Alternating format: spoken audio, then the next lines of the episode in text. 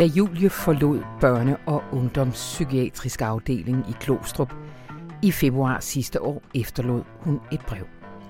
De første linjer lød, jeg hedder Julie, er 16 år, og jeg har begået selvmord. I de næste to uger, der kan I læse Julies historie i moderne tider, skrevet af Ulrik Dalin og Frederikke Amalie Dam.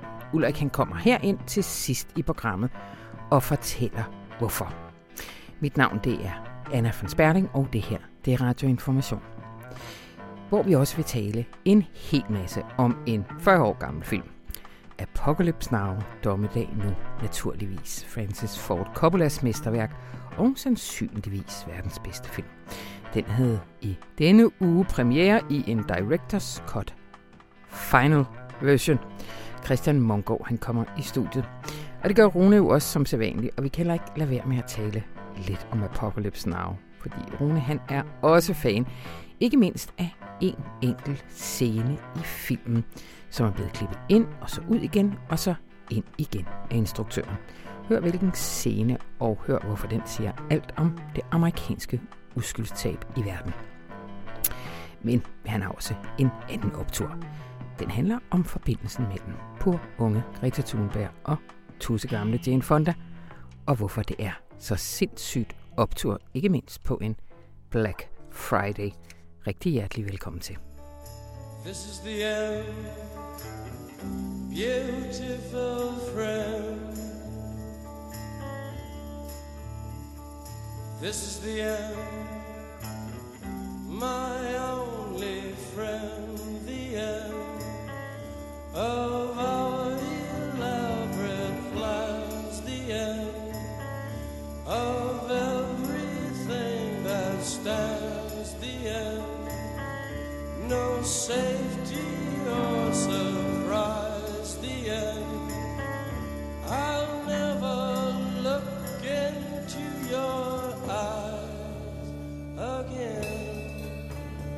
Det her, det var selvfølgelig Doors med This is the end, hedder den, eller hvad? Øh, eller bare The End, the end, tror jeg, the end. Og den er jo nærmest blevet uadskillelig fra den film, som den blev soundtrack til, som er Apocalypse Now. Og som i denne uge er biografaktuel igen. Ja. Fylder 40 ja. i år oven i købet. Det er 40 år siden her premiere. Nu kommer den ud i sådan en, en såkaldt Final Cut version. Det er den tredje version af filmen, der har haft biografpremiere, faktisk. øh, det var sådan, at da Coppola, han, Francis Ford Coppola, som har instrueret filmen, ja. han færdiggjorde den. Han brugte to år på at klippe den færdig og lave efterarbejder og alt muligt andet derfra, sådan noget 677 og frem til 879, og så havde den verdenspremiere på Filmfestivalen i Cannes. I, det må så have været i, i maj 79, hvor den så i øvrigt også vandt guldpalmen. Mm. Men øh, han brugte meget lang tid på at sidde og rode med den film og, og forsøge at lave en version, som han var tilfreds med. Øh, og han har åbenbart aldrig rigtig været helt tilfreds med den version, han så fik smidt ud i biografen. Og han har ikke følt, at han var færdig med den. Og det er sådan meget godt passer meget godt ind i hele filmens tilblivelsesforløb, ja. at alting var sådan lidt kaotisk, og det var lidt sådan med det forhåndværende sømsprincip og sådan noget. Det endte med at blive så fantastisk. En film er jo nærmest lidt af et mirakel, og så måske hænger det alligevel også det lidt sammen med og alt det der, tilblivelseshistorien. Men, men, ja, vi tilbage til. Men, ja. men, men for lige at så gøre det færdigt, men altså, du, han har aldrig rigtig været helt tilfreds med filmen, og formentlig ikke følt, at han var færdig med den. Ej. Så i starten af det her år 2001-2002 lavede han en Apocalypse Now Redux-version, som faktisk var længere, hvor han smed nogle flere scener ind, som var blevet klippet ud af Øh, den gamle film blandt andet en, den meget, øh, efterhånden meget berømte plantagescene, mm. som jeg ved, øh, altså som Rune Lykkeberg skriver om i, øh, ja. i avisen i den her uge, øh, og som er øh, en ret interessant scene i forhold til kolonialisme og øh, fremmede magters tilstedeværelse i Vietnam og sådan nogle ting. Ja. Og nu kommer han så endelig her i, øh, i, i 2019 på 40-året for, øh, for filmens premiere, kommer han med Final Cut. Mm. Og den er nærmest en blanding af den originale version og Redux-versionen. Altså nogle af de ting, der var med i Redux-versionen, som var nye i forhold til den gamle version, de er taget ud i den helt nye Final Cut-version, men der er også sat nogle flere ting ind. Der er nogle scener, der er det længere, og plantagescenen er der stadigvæk. Yeah og, og flere andre ting og sådan noget, og det er stadig verdens bedste film, ligegyldigt hvad man ser på det, eller i hvert fald en af verdens bedste film. Så, øh, det det.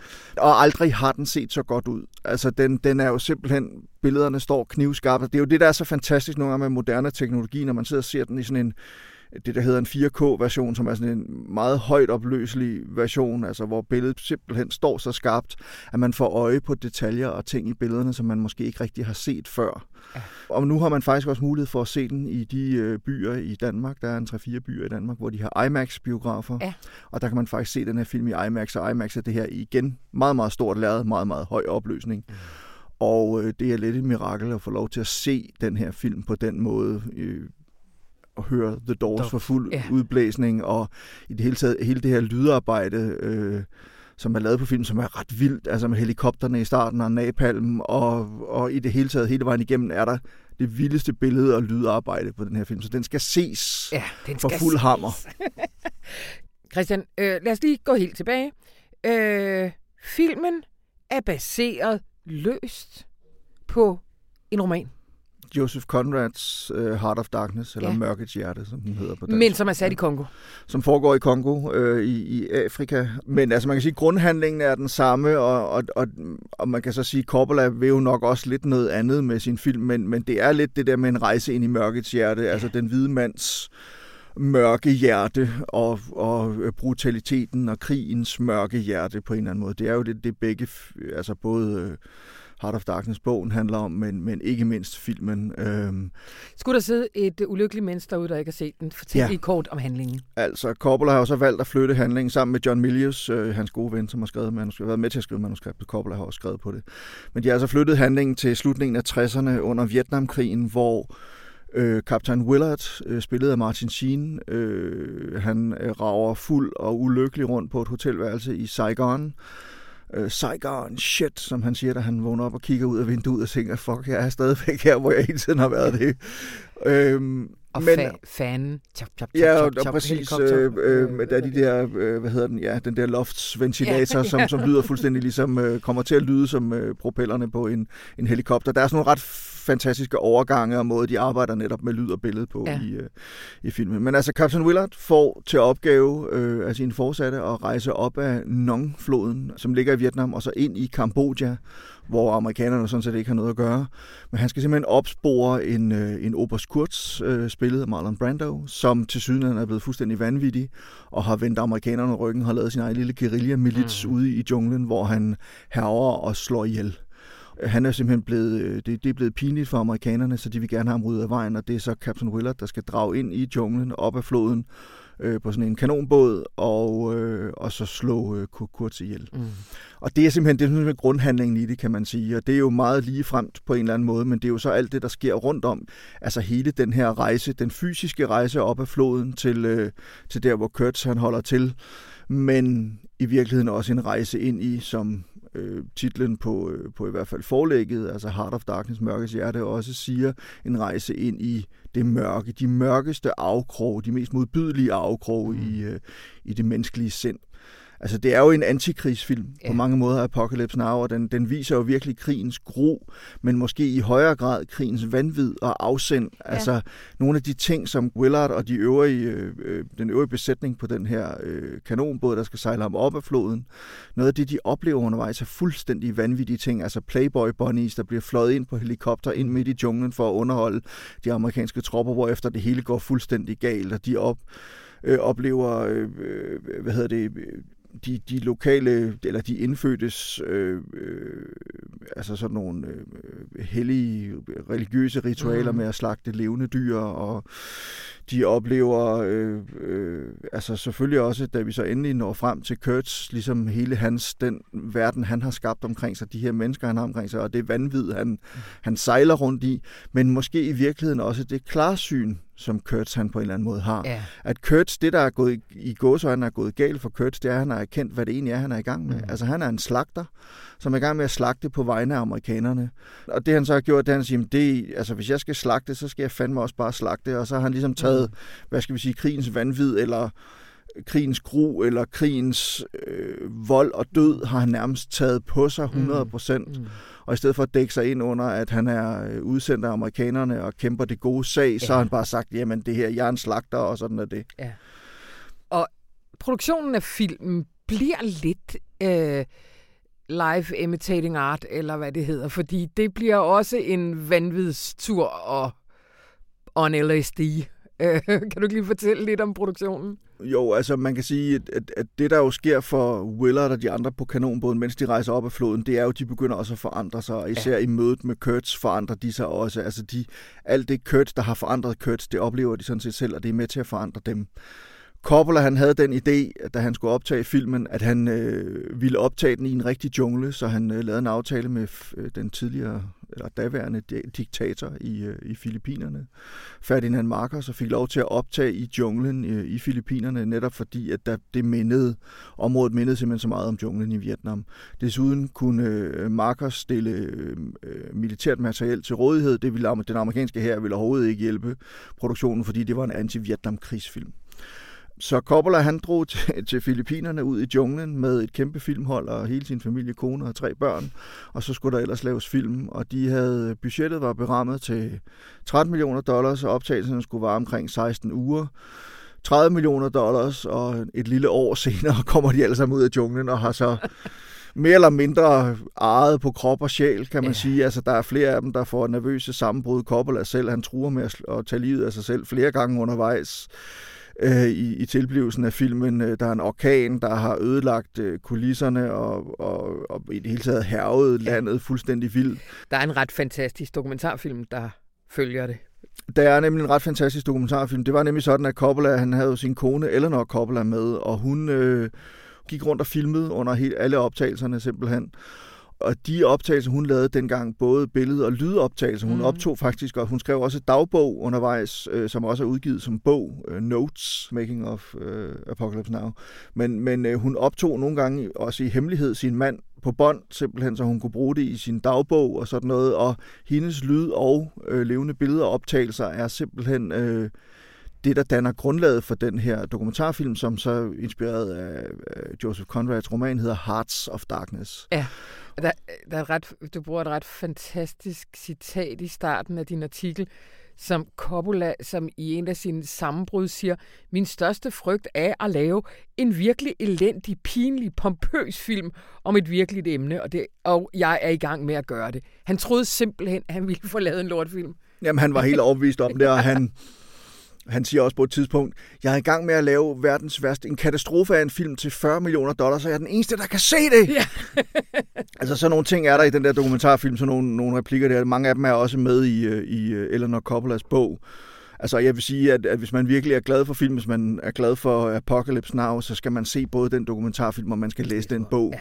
Fordi det er helt fantastisk. Så tæt kommer man meget, meget sjældent på, på, øh, på en films tilblivelse, fordi man er med altså helt derind, hvor det gør allermest ondt. Det var jo også sådan, at øh, oprindeligt var det Harvey Keitel, der skulle have spillet yeah. Captain Willard i filmen, og han blev fyret efter en uge, fordi Coppola simpelthen efter en uges optagelse, det virker ikke, det fungerer ikke med øh, Harvey Keitel. Så han får så hyret med dags varsel øh, Martin Sheen i stedet for, så kommer ned, og det viser sig at være et lykkeligt valg, og det er jo også en fantastisk præstation, han leverer. Men den der scene i starten af filmen, hvor han rager fuld og ulykkelig og på sammenbrudets rand i, på sit hotelværelse i Saigon, jamen det var virkelighed, mere eller mindre. Ja. Han var pisse fuld, og øh, han havde alkoholproblemer, Martin Sheen, på det tidspunkt, og han havde kæmpet også med nogle andre ting øh, personligt og sådan noget. Så alt det raseri og al den ulykkelighed og alt det smerte, man ser i Martin Sheen i den scene, det her er, er ikke Captain Willards smerte, det er Martin Sheens smerte. Ja. Og så sker der selvfølgelig det, at da de er færdige med de der optagelser, så får han fandme også et hjerteanfald, så han må på hospitalet, og øh, optagelserne lægges ned i en uge eller to, eller sådan noget, før han er ligesom er rask igen, og de kan gå videre. Så man kan sige, alt hvad der kunne gå galt på den her film, det gik galt. Det var slet heller ikke meningen, at det var Coppola, der skulle instruere den, skulle Nej, altså oprindeligt var, altså Coppola har altid meningen, at han skulle producere den. Ja. Han havde sit eget filmselskab, og, og en af hans øh, gode venner var en ung øh, øh, arthouse-instruktør, der hed George Lucas. det var før han fandt på Star Wars. Der var George Lucas faktisk, det han allerhelst ville lave, det var små, smalle, mærkelige film. Ja. Og, øh, og det var meningen, at ham og John Milius og et lille guerillafilmhold skulle tage til Vietnam i 1969, og midt under krigen optage Apocalypse Now, sådan nærmest uden der var nogen, der lagde mærke til det. Det blev så ikke til noget, det kan man sige, gudske tak og lov, fordi de var sikkert både blevet slået ihjel, og det var sikkert heller ikke blevet nogen særlig god film, kan man sige. Eller det ved jeg jo ikke, det, men, men det var i hvert fald blevet en helt anden film. Og man kan sige det på den måde, noget af det, der er så interessant, altså også hvis man ser på en film som øh, Dødenskab eller Jaws af Spielberg, hvor der også var en masse ting, der gik galt under optagelserne med den der mekaniske hej, de skulle bruge, så de var nødt til at optage hejen, så man nærmest ikke så den på noget tidspunkt, og det gør jo, at den er helt vildt effektiv, når man ser den i dag. Det samme med Apocalypse Now, alt det, der gik galt, har jo været med til hele tiden at at forstærke den der stemning af undergang og død og vanvid, som jo også er i filmen. Så det er filmen, der spejler øh, virkeligheden, og virkeligheden, der spejler filmen på en eller anden fuldstændig absurd måde. Og det er formentlig en af de ting, der gør, at det er blevet så intens og vanvittig og, og spændende og, og udødelig og tidløs film, som det er. Altså nu ved jeg godt, nu sætter jeg dig en rigtig træls situation, men du sagde indledningsvis, og så rettede du dig selv, verdens bedste film, måske, eller den blandt, og nogle af de bedste film. Men kan man ikke, hvis man skulle, pistol for panden, pege på verdens bedste film, så er det vel et ret godt bud, er det ikke? Jo, det er det. Det synes jeg bestemt. Altså det sjove er jo, at på alle de der lister over verdens bedste film, som, øh, som den seriøse filmblade udgiver engang men der er sådan noget, det der hedder et, et, et filmmagasin i England, der hedder Sight and Sound. De laver tit sådan en liste. Der har det ofte været Citizen Kane, eller Den Store Mand af Orson Welles, der har ligget øverst. For et par år siden kom der en ny liste, øh, og så var det så pludselig Vertigo og Hitchcock, der lå øverst. Mm. Jeg tror også, at Apocalypse Now ligger i top 10 på den liste, og sådan noget, men man kunne sagtens argumentere for, at den skulle ligge endnu højere, den skulle ligge i top 2 top 1 måske. Ja. altså, det er en fantastisk film, og den, det er sådan en af dem, man kan blive ved med at se og drage ting ud af. Og så synes jeg jo, jeg synes også, der er et eller andet fascinerende. Jeg ved godt, der er nogle mennesker, der bliver meget sure over instruktører, der går tilbage og laver om på deres film. Det har George Lucas for eksempel gjort meget med sin egen Star Wars-film. Men jeg har det sådan lidt, det er jo deres film, og hvis de ligesom deres fornemmelse af det, eller følelse med det forandrer sig, så lad dem dog lave om. Og jeg mm. synes, jeg kan godt lide, at Apocalypse Now på en eller anden måde er sådan en organisk størrelse, som Coppola åbenbart aldrig rigtig bliver færdig med. Måske har han fået ekserceret alle sine dæmoner nu. Altså når man, har sagt, når man har sagt final cut. Man skulle man tro ikke? det. Jo, men han er jo heller ikke, han er jo også oppe i slutningen af 70'erne, begyndelsen af ja. 80'erne eller sådan noget efterhånden, øh, i 70'erne i hvert fald, øh, Coppola. Så, så jeg tænker også, at han kommer nok ikke til at pille så meget mere ved filmen, men, men, øh, men jeg synes, der er et eller andet fascinerende ved, at, at, at så kantet og umedgørligt et mesterværk som Apocalypse Now, at det kan man blive ved med at pille ved. Og det, at det, sådan, det bliver aldrig helt færdigt, at det stadig rumsterer ind i hovedet på Coppola, som det rumsterer ind i hovedet på alle os andre. Altså, at han stadig er på en eller anden måde på den der rejse ind i mørkets hjerte. Mm. Øh, han, han er, befinder sig stadig på den kanonbåd på vej ned af floden der, ikke? Øh, den stakkels mand. Men gør vi ikke alle det, Christian Mungård? Jo, vi er alle sammen på vej ned af floden mod Oberst Kurz. Mm. Øh, Christian, apropos øh, verdens bedste film, eller hvad det hedder, øh, på top 10, så er det jo den her weekend, hvor at uh, december måned starter, og det kan også Informations julekalender. Det sørme, det sand, december. Ja. og i år, der kårer vi simpelthen de bedste 24 film i det 21. århundrede. Intet mindre.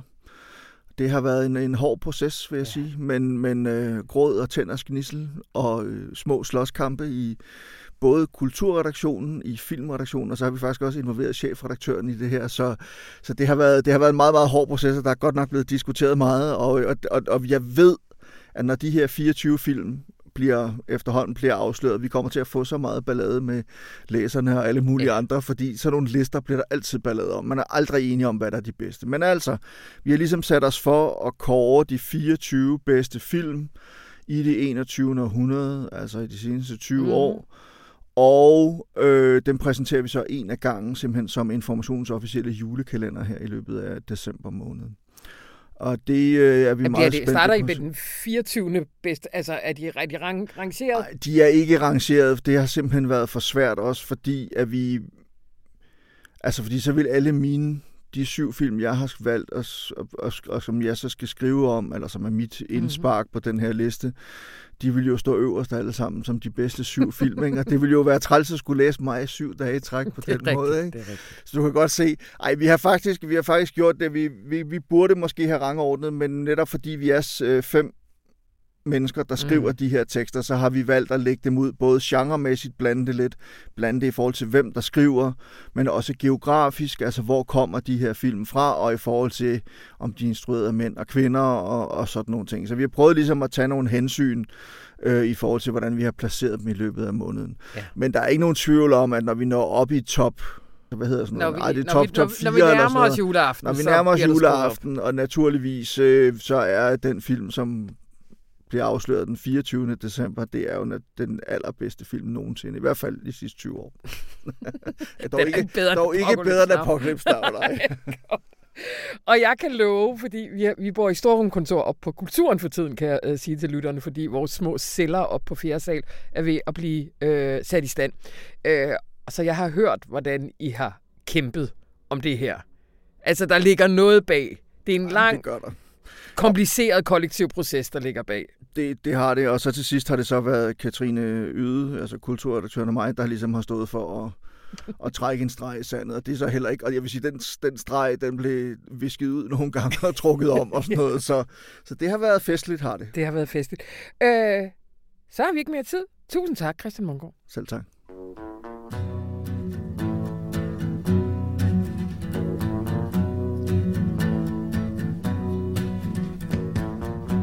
Og så vil jeg gerne takke vores sponsor forlaget Gyldendal. I denne uge der vil de gerne fremhæve bogen Barn af den kolde krig, der stiller spørgsmålet, hvordan var det at være barn og ung menneske under den kolde krig, og hvilke spor trak det ind i voksenlivet. 14 af nogle af Danmarks mest markante personligheder deler deres tanker om den tid, de voksede op i. Uffe Ellemann Jensen, Susanne Brygger, Mogens Lykketoft, Bo Lidegaard, Eva Schmidt, Ole Sohn for bare at nævne en håndfuld. Resten kan du se inde på gyldendal.dk, hvor der naturligvis også er mange andre bud på god vinterlæsning.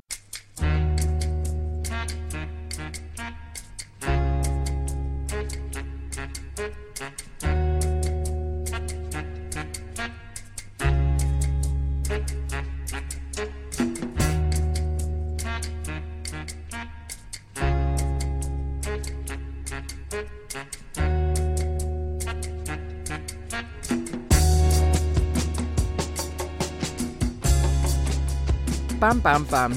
bam, bam. Men Anna, det er jo derfor, det er mega fedt at tale til demonstration. Der kan man tale så højt. Hej Rune. Hej Anna. Vi skal slet ikke, altså det var overhovedet ikke meningen, at vi skulle tale Apocalypse Now. Men nu er det sådan, du har skrevet en fantastisk tekst om den i avisen. Og mig og Mongo, lad være med at tale om plantagescenen. Så kom lige, før vi tager den rigtige optur. Plantagescenen, hvad er det, der er så fedt ved den? Jamen, det er jo en scene i Apocalypse Now, som ikke var med i den oprindelige version, Mhm. mm-hmm. Og som i stedet for var med i en ret lang udgave i Redux-versionen. Og jeg elsker den scene, fordi det er i den scene, det går op for amerikanerne, at de er blevet alt det, de aldrig ville være. Mhm. Og den er lavet så fantastisk. De sejler på en båd op af floden. Ja. Og så kommer de ind i sådan en tog, og den tog lægger sig omkring båden, og man har fornemmelsen af, at nu er de sejlet ud over verdens kant. Altså, det er sådan noget, vi er på vej ned mod Hades. Mm-hmm. Og de kan ikke orientere sig, de kan ikke forstå noget, og de står der forvildet på, på dækket, og så hører de nogen, der råber, og det er et sprog, de ikke forstår. Så letter togen, og så foran dem står der nogle koloniale franske soldater i sådan en gammel kolonial uniform. Og først der ser de dem som fjenden, soldater i en fremmed magts uniform, Mm-hmm. men med det samme går det op for dem, at de er ligesom vi er. Ja. Vi er de samme mennesker. Vi er hvide mennesker, der prøver at vinde en krig i et land, som ikke vil herres. Og den der pludselige chokidentifikation er enormt vigtig, fordi en ting USA aldrig ville være, det var imperialistisk og kolonialistisk. Ja. Og det er ukendt for mange faktisk, tror jeg, at i første halvdel af det 20. århundrede, der for lande i Mellemøsten, der var USA et forbillede, fordi USA havde gjort sig fri fra europæisk kolonialisme og var blevet moderne på egen hånd. Ja, Så dengang var Vesten ikke én ting. Vesten var de gamle undertrykkere og den nye verden. Det er først meget senere, USA bliver, bliver et fjendebillede. Mhm. Mm-hmm. Da de lavede FN, der var det enormt vigtigt for den amerikanske præsident Roosevelt at sige til Churchill, kolonialismens tid er forbi. Imperialismens tid er forbi. Man kan ikke længere besætte fremmede lande Mm. og betvinge dem. Og det ville europæerne ikke have. De var rasende over det, europæerne. De har stadigvæk masser af kolonier. Men Roosevelt stod fast, fordi det er det, USA er. Og det, der sker i plantagescenen, det er, at det går op for amerikanerne, at dem, der skulle være ledere af den frie verden, de er blevet kolonialister. Ja. Og det er det, der er så fantastisk, synes jeg, med togen. Du bliver taget ud af historien, både fortællingen og den store historie. Ja. Og så lander du i et mytisk rum, hvor du siger, Gud, jeg er blevet indhentet af skæbnen. Og det er derfor, mange har været vrede på den også, at det er sådan et æstetisk brud også på resten af filmen. Og... Ja, fordi filmen har jo den her øh, æstetik, som er meget brændende jungle, voldsomme krigsskader, ja. løbende børn, intense mænd i intense nærbillede, dybe, dybe monologer og the horror, the horror. Den er ligesom krig, vildskab, og så kommer du over i et æstetisk terræn, som er mere sådan en klassisk fransk film. Ja. Og de sidder i sådan et hvidt palæ ude i junglen, og hvor, du, hvor det pludselig er som om, du er i en uh, Louis Malle-film, mm. eller, eller sådan noget. Jeg elsker det, fordi at det knytter krigens rum sammen med et historisk rum, og sætter USA ind i en stor historie, og det var det, Vietnamkrigen var. Det var USA's syndefald. Jeg elsker det æstetisk, jeg elsker det i fortællingen, og der er en, den mest vidunderlige kærlighedshistorie, som er meget kort. Der er en fransk kvinde i det her palæ. Hun har mistet sin mand i krigen. Vores held, Captain Willard, som jeg er sikker på, kammerat Mongård har fortalt meget yes. om, han har jo mistet sin kone hjemme i USA, så de har begge to mistet den, de elsker, på grund af, på grund af krigen. Og efter de andre er gået i seng, så tænder hun så en opiumspip for ham. For det plejede hun at gøre for sin mand. Mm. For hun kan se, at han har det samme udtryk af smerte af krig i øjnene, som hendes mand havde, inden han døde. Og de er så sammen, sover sammen der om natten, og de er ligesom to spøgelser, der lige den nat mærker alt det, de har tabt på den måde, de er sammen. Så det er både eksistentielt, det de taber i krigen, og alt det, USA har tabt, som bliver udfoldet den her helt vidunderlige scene. Jeg elsker den. Du har, du har set den nye øh, Final Cut? Det har jeg. Ja. Er det, øh, altså nu var øh, Mongol så begejstret. Er du, er du lige så begejstret? Ja, jeg synes, den er definitiv. Det er ja. en af de, altså både med begge mine børn og med kammerater, så er det en af de stående diskussioner. Det er, hvad for en version af Apocalypse Now, man bedst kan lide. Det er noget, jeg har diskuteret i 10 år med folk. og jeg synes det faktisk, diskussionen er lukket, for det man savner i den oprindelige version af plantagescenen. Mm. Og det får man her. Det, der er for meget i Redux, er 3 timer og 40 minutter. Altså, det, det, ja. det er for opslidende. Jeg synes, den her er... Og så er nogle enkelte nye klip. Jeg synes, det er den ende, endegyldige version. Optur. Optur! Men det er slet ikke det, vi skal optur. Nej. det er lidt mere sådan en mini-optur. En, en mini, ja. Det er en lidt uh, Black Friday, uh, som det jo er i dag, hvor vi optager. Yes. Uh, relateret optur. Ja, nu skal du høre. Jeg drikker jo ikke, så jeg kommer aldrig fuld hjem. Men jeg kommer nogle gange træt hjem, så det næsten er som om, jeg er fuld. Og jeg har en ven, og vi plejer altid at gå et helt kvarter, når vi er sammen. Så vi gik hele Islands Brygge. Gik vi 20 km. Mm-hmm. Så lørdag aften, lørdag nat kom jeg virkelig sent hjem. Og så øh, lå jeg så CNN på min sofa, og så så jeg det fedeste. Jeg så et interview med Jane Fonda, oh, den 81-årige aktivist, mm. som har været aktivist hele vores liv. Mm. Og har været aktivist i Nordvietnam og for alle mulige gode venstreorienterede sager. Også har været fitnessguru, det er vi lidt træt af. Mm. Men jeg så et interview med hende, på Vance Jones show på CNN, hvor hun sagde, at hun var blevet klimaaktivist, og hun havde startet den her fire drill movement, som de har hver fredag, fordi hun havde hørt Greta Thunbergs tale i FN. Ja. Og det, det var den tale af en lille skandinavisk pige, der havde bevæget hende til at lave de her kæmpe stjerne aktioner, som hun laver hver fredag.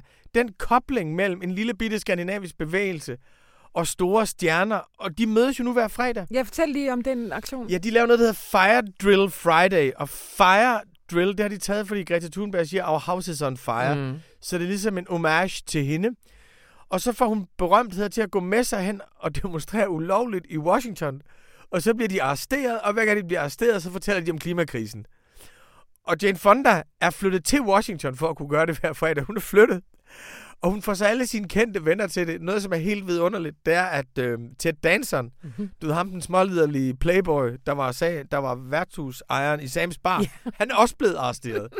altså, så hun tager alle sine berømte venner med derhen og skaber stor opmærksomhed om det i USA.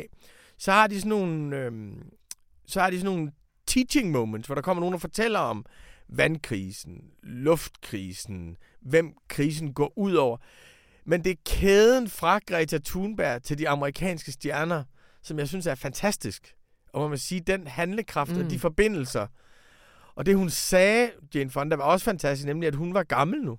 Yeah. Og lige inden hun døde, så ville hun gøre det bedste, hun overhovedet kunne for de unge, der kom, der kom efter hende. Så derfor har hun ligesom taget flammen fra dem og fortsat. Så nu sidder hun med alle mulige amerikanske stjerner i fængsel hver fredag for at hjælpe Greta Thunberg og os andre. Optur. Optur! Optur.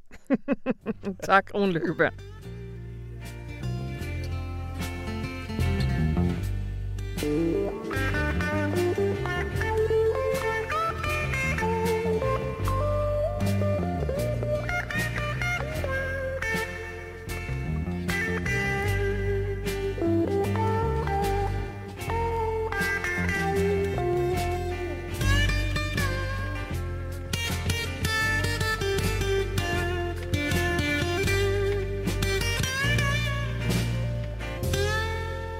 En tirsdag formiddag i februar 2018 forlod en ung pige den børne- og unge psykiatriske afdeling i Glostrup, hvor hun var indlagt, og hun vendte ikke tilbage.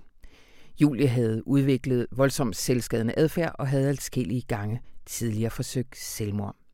Hun blev kun 16 år. Tilbage står spørgsmålet, hvordan kunne det ske? Velkommen til Ulrik Dahlin. Tak. Julie er ikke pigens rigtige navn, skal vi sige med det samme. Men du og vores øh, tidligere kollega Frederikke Amalie Dam øh, har øh, fulgt den her sag og skrevet historien, og den kommer i lørdagens avis. Vil du ikke starte med at fortælle, hvordan den her historie overhovedet, øh, starter for dig? Ja, jo, det var sådan, at Frederikke hun skrev en artikel om, øh, om unge og, og institutioner og den slags, og så henvendte øh, et ægtepar, øh, fra Nordsjælland, så sagde, at de havde altså nogle meget konkrete erfaringer, som de gerne ville dele med avisen. Mm-hmm. Og det viser så, at deres 16-årige datter, altså i løbet af ret kort tid, et år til halvanden til to år, havde udviklet sig fra at være sådan en teenage hestepige med mange venner og mange forbindelser og et godt liv, øh, til at være en meget, meget ulykkelig pige, som øh, havde store konflikter med sine forældre og et nedsat selvværd osv. Og, og øh, forældrene anede ikke, hvad de skulle gøre ved det. Øh, henvendte sig til kommunen, og efter et stykke tid blev pigen så anbragt på en institution øh, i Næstved. Øh, og der så eskalerede hendes selvskader. Altså i løbet af seks uger var der 23-24 indberetninger om, at øh, hun havde skadet sig selv, eller var spist noget, hun ikke måtte, eller mm. indtaget piller, eller var rømmet fra stedet. Så hun blev hentet af ambulancer, fundet af politiet, indbragt på skadestuer osv. Og øh, efter det øh, kom der, så til sidst kunne, kunne det ikke lade sig gøre, forældrene fjernede hende fra institutionen. Så gik der en rumtid, så blev hun endelig indlagt, tvangsindlagt på altså børne- og ungepsykiatrisk afdeling mm. i Glostrup. Og her, øh, ifølge forældrene, fik hun ikke rigtig nogen øh, terapi, men øh, blev holdt sig lidt for sig selv og blev øh, medicineret, og med, man brugte sådan nogle off-label midler, altså øh, hvor det ligesom er på lægens ansvar. Øh, og nogle af bivirkningerne med de her midler var netop forstærkede selvmordstanker. Mm. På et tidspunkt øh, siger øh, den unge pige selv til personalet, at de må ikke lukke hende ud. Øh, hun har så meget dårlige tanker. Øh, og så et par dage efter, så kommer hun og siger, nu vil hun lukkes ud. Og det argumenterer hun så for, at øh, det vil hun. Og på det tidspunkt er hun ikke tvangsindlagt. Det vil sige, at de har ikke mulighed for, siger de, at forhindre, at hun går ud, og så går hun udenfor, og så tager hun sit eget liv der. Du har talt med forældrene i, øh, i den her forbindelse. Hvad, hvad, hvor, hvil, hvil, hvilke svigt peger de på, at de, øh, at de oplever, at de har været udsat for? De peger på mange svigt. Mm. De peger på svigt hos kommunen. De peger på svigt hos den institution, hun kommer på.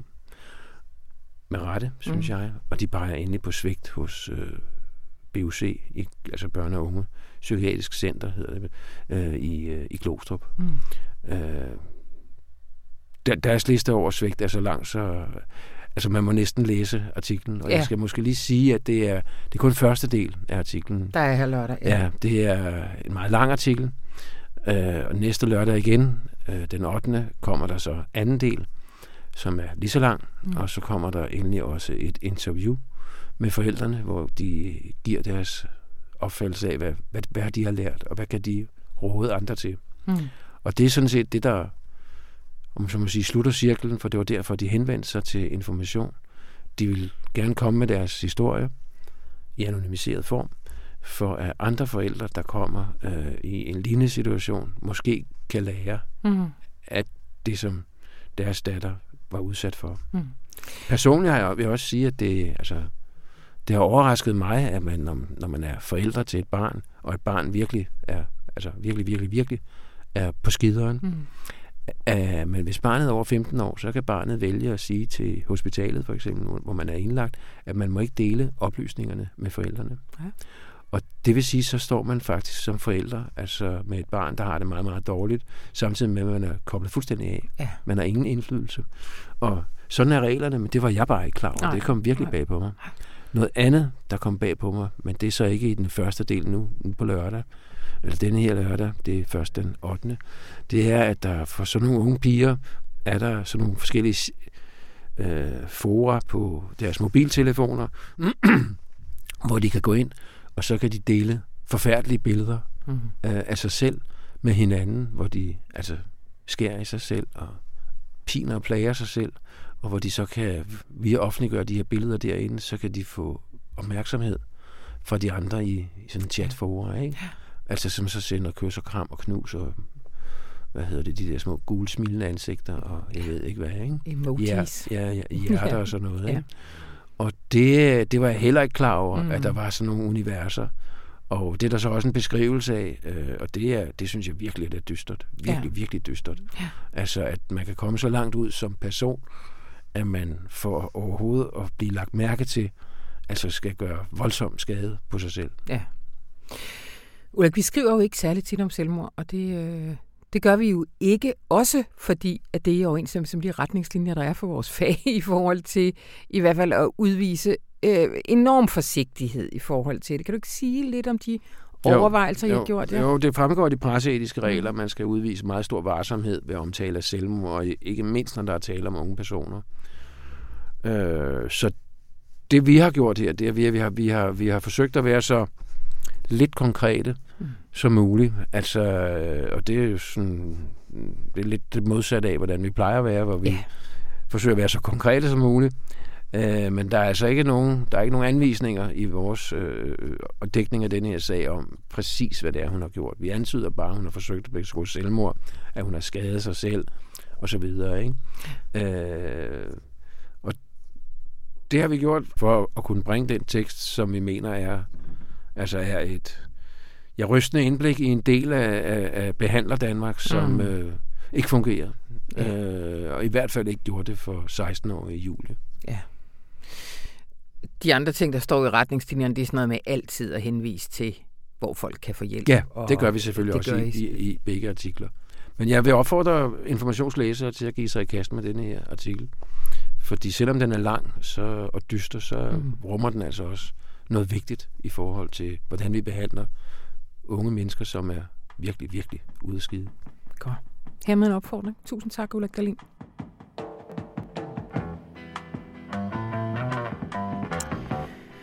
Og det var alt, hvad vi havde valgt fra denne uges aviser. Mit navn det er Anna von Sperling, og det her program det var redigeret og klippet lækkert af Astrid Dynesen. Gå ind på information.dk slash podcast og meld dig til vores nyhedsbrev, så sender jeg dig alle de links, vi har talt om. Og så må du ellers bare have en rigtig dejlig weekend. thank you